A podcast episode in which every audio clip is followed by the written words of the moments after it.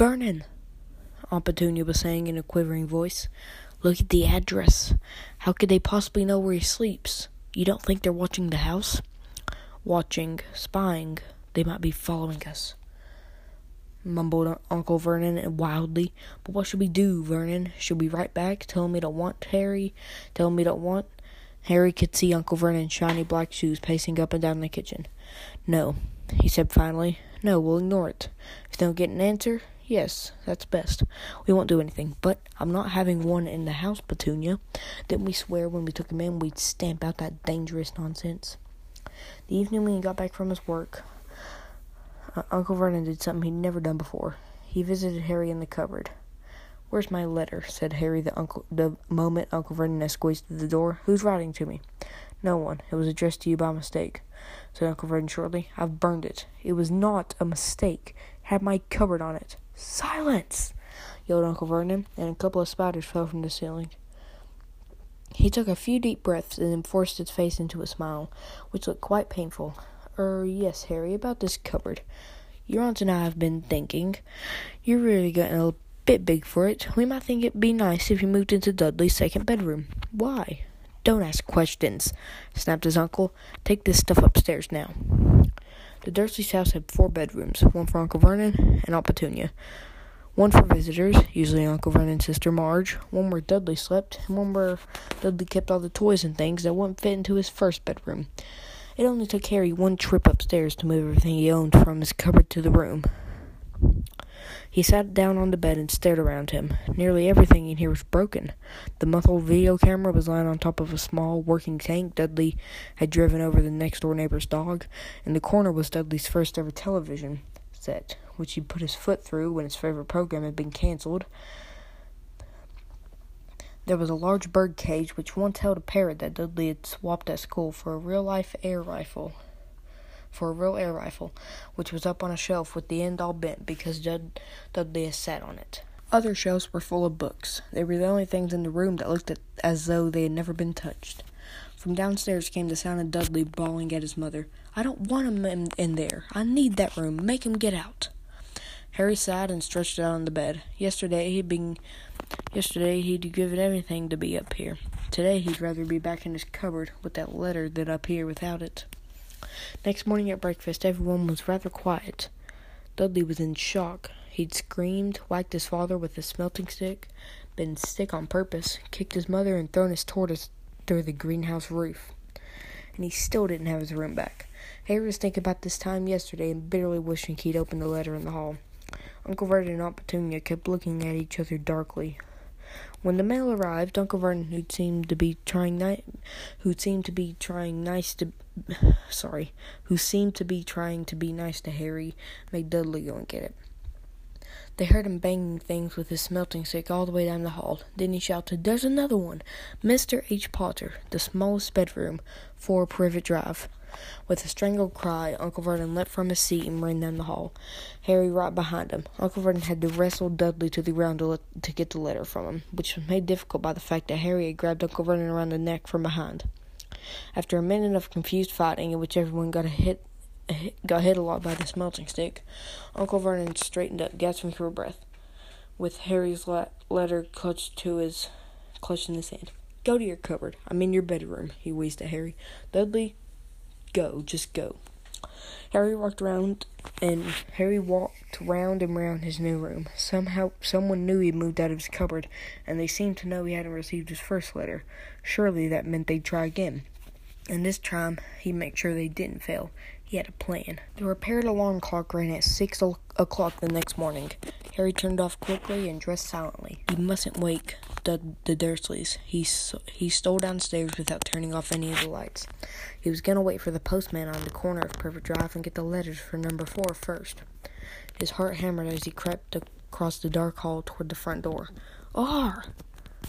Harry leapt into the dark air. He trodden on something, big and squashy on the do- doormat. Something alive. Lights clicked on upstairs, and to his horror, Harry realized that the big squashy something had been his uncle's face. Uncle Vernon had been lying at the front door in a sleeping bag, clearly making sure that Harry didn't do exactly what he'd been trying to do. He shouted at Harry for about half an hour, then told him to go make him a cup of tea. Harry shuffled miserably into the kitchen. By the time he got back, the mail had arrived, right to Uncle Vernon's lap. He could see the three letters addressed in the green in green ink. I want, he began, but Uncle Vernon was tearing the letters into pieces before his eyes. Uncle Vernon didn't go to work that day. He stayed at home and nailed up the mail slots. See, he explained to Petunia through a mouthful of nails. If you can't deliver them, they'll just give up. I'm not sure that'll work, Vernon. Oh, these people minds work. These people minds work in strange ways, Petunia. Do not like me and you," said Uncle Vernon, trying to knock in a nail with a piece of fruit cake Aunt Petunia had just brought him. On Friday, no less than twelve letters arrived for Harry. As they couldn't go through the mail slot, they had been, they, they had been pushed under the door, slotted through the sides, and even a few forced through the small window in the downstairs bathroom. Uncle Vernon stayed at home again. After burning all the letters, he got a hammer and nails and boarded up the cracks around the front and back of the door so nobody can get in. So no one could go out, he hummed, tiptoe through the tulips, as he worked and jumped on small at, at small noises. On Saturday, things began, began to get out of hand.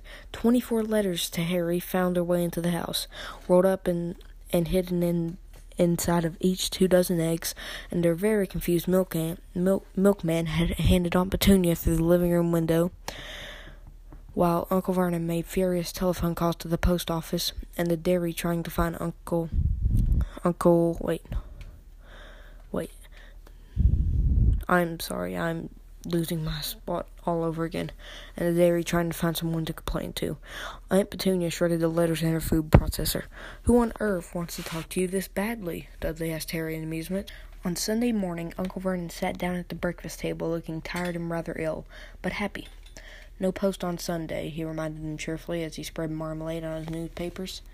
No dang letters today. Something came wh- whizzing down the kitchen chimney as he smoke, spoke and caught him sharply on the back of the head. Next moment, thirty or forty letters came pelting out of the fireplace like bullets. The, Dur- the Dursleys ducked, but Harry leapt into the air trying to catch one. Uncle Vernon seized Harry around the waist and threw him into the hall. When Aunt Petunia and Dudley had run around with their had run out with their arms over their faces, Uncle Vernon slammed the door shut. They could hear the letters still streaming into the room, bouncing off walls and floors. That does it, Uncle Vernon trying to speak calmly, but pulling great tufts out of his mustache at the same time.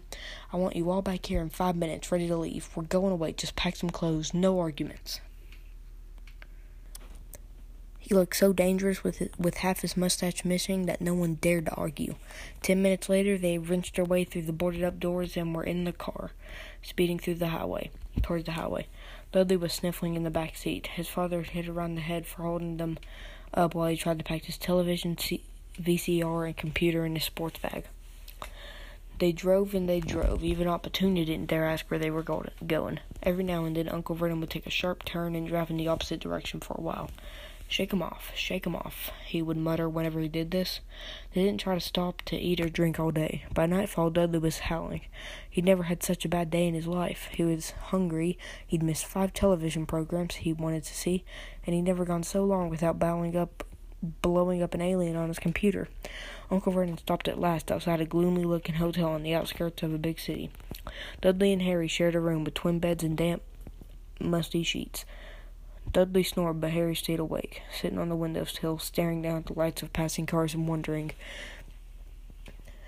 They ate stale cornflakes and cold tinned tomatoes on toast for breakfast. The next day they had finished when the owner of the hotel came over to their table. Excuse me, but is one of you Mr. H. Potter? I only got about a hundred, hundred of these at the front desk. She held up a letter so they could read the green ink address. Mr. H. Potter, room 17, Railview Hotel. Cokeworth. Harry made a grab for the letter, but Uncle Vernon knocked his hand out of the way. The woman stared. I'll take them, said Uncle Vernon, standing up quickly and following her from the dining room. Wouldn't it just be better to go home, dear? Aunt Petunia suggested timidly. Hours later, but Uncle Vernon didn't seem to hear her. Exactly what he was looking for, none of them knew. He drove into the middle of a forest, got out, looked around, shook his head, got back into the car, and off they went again. The same thing happened in the middle of a plowed field, halfway across a suspension bridge, and at the top of a multi level parking garage. Daddy's gone mad, hasn't he? Dudley asked Aunt Petunia dully that afternoon. Uncle Vernon had parked at the coast, locked them all inside the car, and disappeared. It started to rain. Great drops beat on the roof of the car. Dudley sniffled. It's Monday, he told his mother. The great Humberto's on tonight. I want to stay somewhere with the television. Monday. That reminded Harry of something. If it was Monday, and you could usually count on Dudley until the days of the week because of television, that tomorrow, Tuesday, was Harry's 11th birthday. Of course, his birthday were never exactly fun. Last year, the Dursleys had given him a coat hanger and a pair of Uncle Vernon's old socks. Still, you weren't 11 every day. Uncle Vernon was back and he was smiling. He was carrying a long, thin package and didn't answer Aunt Petunia when he asked what he bought. Found the perfect place, he said. Come on, everyone, out. It was the, it was very cold outside the car. Uncle Vernon was pointing at what looked like a large rock on the way way out at sea. Perched at the top of the rock was the most miserable looking, miserable little shack you can imagine. One thing was certain: there was no television in there. Storm forecast for tonight, said Uncle Vernon gleefully, clapping his hands together, and, and this gentleman kindly agreed to lend us his boat. A toothless man came ambling to them, pointing with a rather wicked grin at an old rowboat bobbing in the iron gray water below them.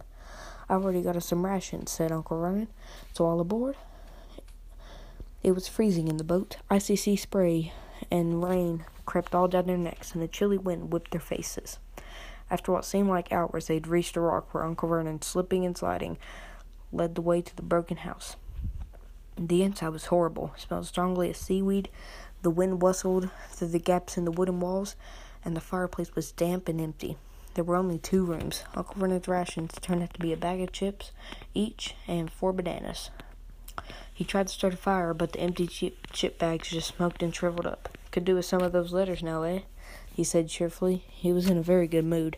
Obviously, he thought nobody stood a chance of reaching them, of reaching them here in a storm to deliver mail.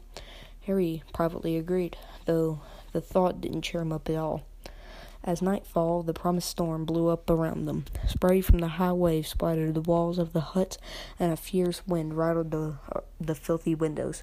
Aunt Petunia found a few moldy blankets in the second room and made up a bed for Dudley on the moth-eaten sofa. She and Uncle Vernon went off to the lumpy bed next door, and Harry was left to find the softest bit of floor he could and and to curl up next to the thinnest, most ragged blanket. The storm raged more and more fiercely as the night went on. Harry couldn't sleep. He shivered and turned over, trying to get comfortable, his stomach rumbling with hunger. Dudley's snores were drowned out by the low of rumbles of thunder by that started near midnight. The lighted dial of Dudley's watch, which was dangling over the edge of the sofa on his fat wrist, told Harry that he'd been that he'd be eleven in ten minutes' time. He lay and watched his birthday tick nearer, wondering if the Dursleys would remember it all, wondering where the letter writer was now. Five minutes ago, Harry heard something creak outside. He hoped the roof wasn't going to fall in, although it might be warmer if it did. Four minutes ago, maybe the house in Privet Drive would be so full of letters when they got back that he'd build a still one somehow three minutes ago. Was that the sea slapping hard on the rock like that? And two minutes ago, what was that funny crunching noise? Was the rock crumbling into the sea? One minute to go, and he'd be eleven. Thirty seconds. Twenty. Ten. Nine. Maybe he'd wake up Dudley just to annoy him. Three. Two. One. Boom. The whole shack shivered, and Harry sat bolt upright, staring at the door.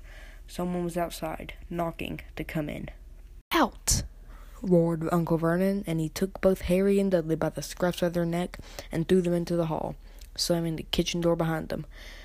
Harry and Dudley promptly had a fur- furious but slight silent fight over who would listen at the keyhole. Dudley won, so Harry, his glasses dangling from one ear, lay flat on his stomach to listen at the crack between the door and the floor. Dudley tried to grab the letter to read it, but Uncle Vernon held it high out of his reach. Aunt Petunia took it carelessly and read the first line. For a moment it looked as though she might faint. She clutched her throat, and made a choking noise. Vernon, oh my god, oh my goodness, Vernon. They stared at each other, seeming to have forgotten that Harry and Dudley were still in the room. Dudley wasn't used to being ignored. He gave his father a sharp tap on the head with his smelting stick. I want to read the letter, he said loudly. I want I want to read it, as it's mine. Get out, both of you, croaked Uncle Vernon, stuffing the letter back inside its envelope. Harry didn't move. I want my letter, he shouted. Let me see it, demanded Dudley. Mr. H. Potter, The Cupboard Under the Stairs. 4 Privet Drive, Little Whinging Surrey. The envelope was thick and heavy, made of yellowish parchment, and the letter was written in emerald green ink. There was no stamp. Turning the envelope over, his hand trembling, Harry saw a purple wax seal bearing a coat of arms, a lion, an eagle, a badger, and a snake surrounding a large letter H. Hurry up, boy, shouted Uncle Vernon from the kitchen. What are you doing, checking for letter bombs? He chuckled at his own joke. Harry went back to the kitchen, still staring at his letter. Handed Uncle Vernon the bill and the postcard, sat down, and slowly began to open the yellow envelope. Uncle Vernon ripped open the bill, snorted in disgust, and flipped over the postcard. Marge is ill, he informed Aunt Petunia. It a funny welk. Dad, said Dudley suddenly. Dad, Harry's got something. Harry was on the point of unfolding his letter, which was written on the same heavy parchment as the envelope, when, when it was jerked sharply out of his hand by Uncle Vernon. That's mine, he said to Harry, trying to snatch it back. Who be writing to you? sneered Uncle Vernon, shaking the letter open with one hand and glancing at it. His face went from red to green faster than a set of traffic lights, and it didn't stop there. Within seconds, it was the grayish white of old por- porridge. P-p-petunia, he gasped. There was a horrible smell in the kitchen the next morning when Harry went in for breakfast. It seemed to be coming from a large metal tub in the sink. He went to have a look. The tub was full of what looked like dirty rags swimming in gray water. What's this? he asked Aunt Petunia. Her lips, her lips tightened as the as they always did if he dared to ask a question. Your new school uniform, she said. Harry looked in the bowl again. Oh, he said. I didn't realize it had to be so wet. Don't be stupid, snapped Aunt Petunia. I'm dyeing some of Dudley's old gray for you. It'll look just like everyone's else when I'm finished. Harry seriously doubted this, but thought it best not to argue. He sat down at the table, trying not to think how he was going to look on his first day at Stonewall High. Like he was wearing bits of old elephant skin, probably. Dudley and Uncle Vernon came in, both with wrinkled noses because of the smell from Harry's new uniform. Uncle Vernon opened this newspaper and, as usual, and Dudley banged his smelting stick, which he carried everywhere on the table. They heard the click of the mail slot and the flop of the letters on the doormat. Mat. Get the mail, Dudley, said Uncle Vernon from behind his paper. Make Harry get it. Make get the mail, Harry. Make Dudley get it. Poke him with your smelting stick, Dudley. Dudley. Harry dodged the smelting stick and went to get the mail. Three things lay on the doormat a postcard from Uncle Vernon's sister Marge, who was vacationing on the Isle of Wight, a brown envelope that looked like a bill, and a letter for Harry. Harry picked it up and stared at it, his heart twanging like a giant elastic band. No one, ever in his whole life, had written to him. Who would? He had no friends, no other relatives. He didn't belong to the library, so he never he'd never even got rude notes asking for book back. Yet here it was, a letter, addressed so plainly that there could be no mistake. Chapter three: The letters from no one. The escape of the Brazilian boa constrictor earned Harry his longest ever punishment. By the time he was allowed out of his cupboard again, the summer holidays had started, and Dudley has already broken his new video camera, crashed his remote control airplane, and first time out on his racing bike, knocked down old Mrs. Figg as she crossed Privet Drive on her crutches. Harry was glad school was over, but there was no escaping Dudley's gang, who visited the house every single day. Piers, Dennis, Malcolm, and Gordon were all big and stupid but as Dudley was the biggest and the stupidest of the lot, he was the leader. The rest of them were all quite happy to join Dudley in their favorite sport, Harry hunting. This is why Harry spent as much time as possible out of the house, wandering and thinking about the end of the holidays, where he could see a tiny ray of hope. Sorry, I lost my. Sorry, I keep on losing my spot. When September came, he would be going off to secondary school, and for the first time in his life, he wouldn't be with Dudley. Dudley had been accepted at Uncle Vernon's old private school, Smeltings. Piers Polkiss was going there too. Harry, on the other hand, hold on, I keep on losing my spot. I'm sorry. Harry, on the other hand, was going to Stonewall High, the local public school. Dudley thought this was very funny. They stuffed people's head down the toilet, down the down the toilet the first day at Stonewall, he told Harry. Want to come upstairs and practice? No thanks, said Harry. The poor toilet's never had anything as horrible as your head down it. It might be sick. Then he ran before Dudley could work out what he said. One day in July, Aunt Petunia took Dudley to, to buy his smelting's uniform, leaving Harry at Mrs. Figg's. Mrs. Figg wasn't as bad as usual. Turned out she'd broken her leg tripping over one of her cats. She didn't seem quite as fond of them before, as she let Harry watch television, give him a bit of chocolate cake that tasted though she had it for several years. That evening, Dudley and his new knobbly sticks. Wait, I keep on losing my spot. I am so sorry. That evening, Dudley paraded around the living room for his family in his brand new uniform. Smelting boy, Smelting's boys wore maroon tailcoats, orange knickerbockers, and flat straw hats called boaters. They also carried knobbly sticks used for hitting each other while the teachers weren't looking. This was supposed to be good training for later life.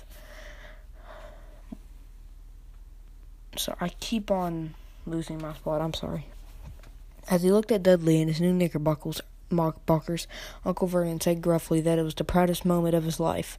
Aunt Petunia burst into tears and said that she couldn't believe it was the Uncle Dudley Kentons. He looked so handsome and grown up. Harry didn't try trust himself to speak up. He thought two of his ribs might already have cracked from trying not to laugh.